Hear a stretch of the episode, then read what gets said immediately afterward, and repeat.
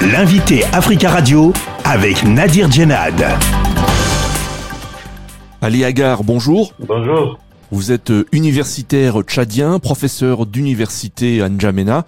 Vous avez exercé également des fonctions politiques. Vous avez été secrétaire général de la présidence et vous êtes actuellement euh, conseiller spécial du président de la transition tchadienne, Mahamat Idriss Déby Itno. Il y a 48 ans, le 13 avril 1975, l'ancien chef de l'État euh, tchadien, François Ngartan Tombalbaye, était assassiné à la suite d'un coup d'État à N'Djamena.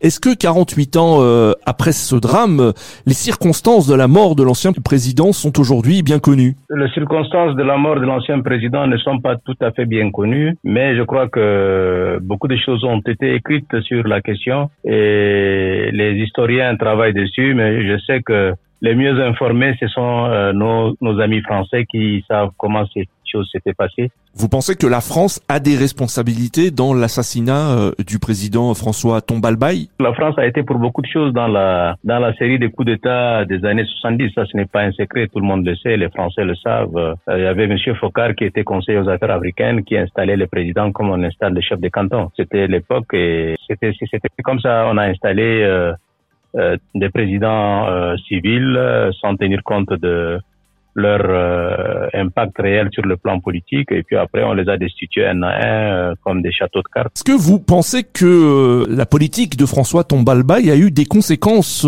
pour le Tchad d'aujourd'hui? Je crois qu'il y, y, a un écrivain français, un, un philosophe, un agronome spécialiste du développement, euh, du développement qui disait justement que l'Afrique était mal partie et nous faisons partie justement de ce lot de pays mal partis. 63, il y a eu euh, des escarmouches en Djamena.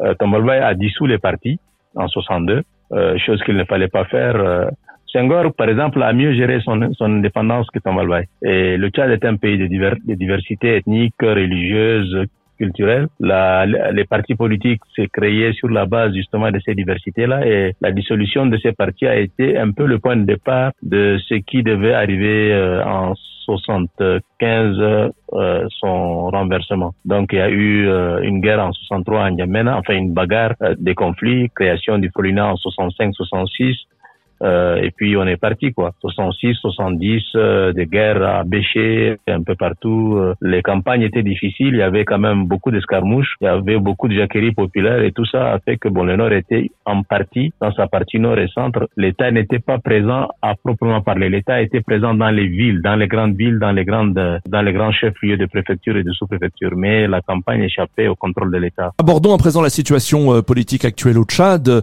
Le président de la transition Mahamat Idriss Déby Itno a procédé à une série de, de grâces. Plusieurs centaines de, de, prisonniers ont été libérés. Est-ce que ces grâces, euh, selon vous, participent à la réconciliation nationale au Tchad? J'ai été son conseiller à la réconciliation. Je fais cinq mois à Doha dans le cadre des négociations de paix. Je suis aujourd'hui son émissaire spécial euh, auprès de la population et je crois que ça, ça fait partie justement de la ligne de conduite relative à la poursuite du dialogue. Et il n'y a pas de dialogue, il n'y a pas de paix, il n'y a pas de sérénité tant qu'il y a des gens qui sont en prison. Et moi, je pense que c'est une très très bonne chose et euh, on ne peut que saluer ce geste euh, qui est un geste hautement politique euh, et qui procède de la logique de la paix. Vous êtes sans ignorer que les rebelles qui sont en prison euh, ne sont pas venus euh, pour euh, faire un tour. C'était une guerre, c'était des prisonniers, c'était des prisonniers de guerre. Des hommes sont morts, dont le président, l'ancien président Idriss Déby Itno.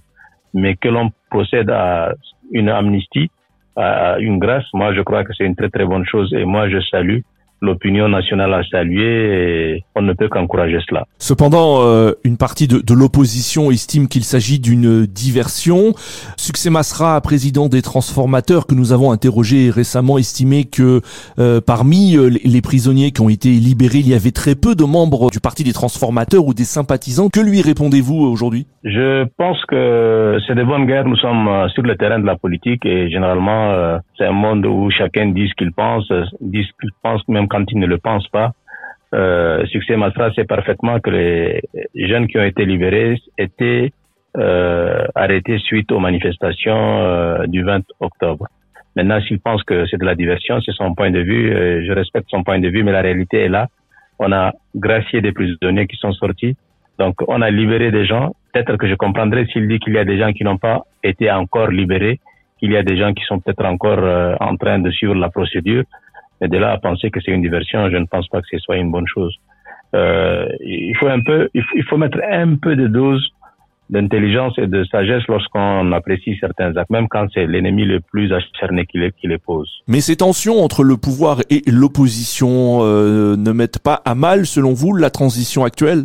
S'il y a un bilan sur lequel moi, en tant que chercheur universitaire, je, mets l'accent, c'est la paix. Le Tchadien peut quitter Abéché, aller à Mundou, euh, à Doba, voyager, aller en France, en Arabie Saoudite. Maintenant, c'est la période du pèlerinage.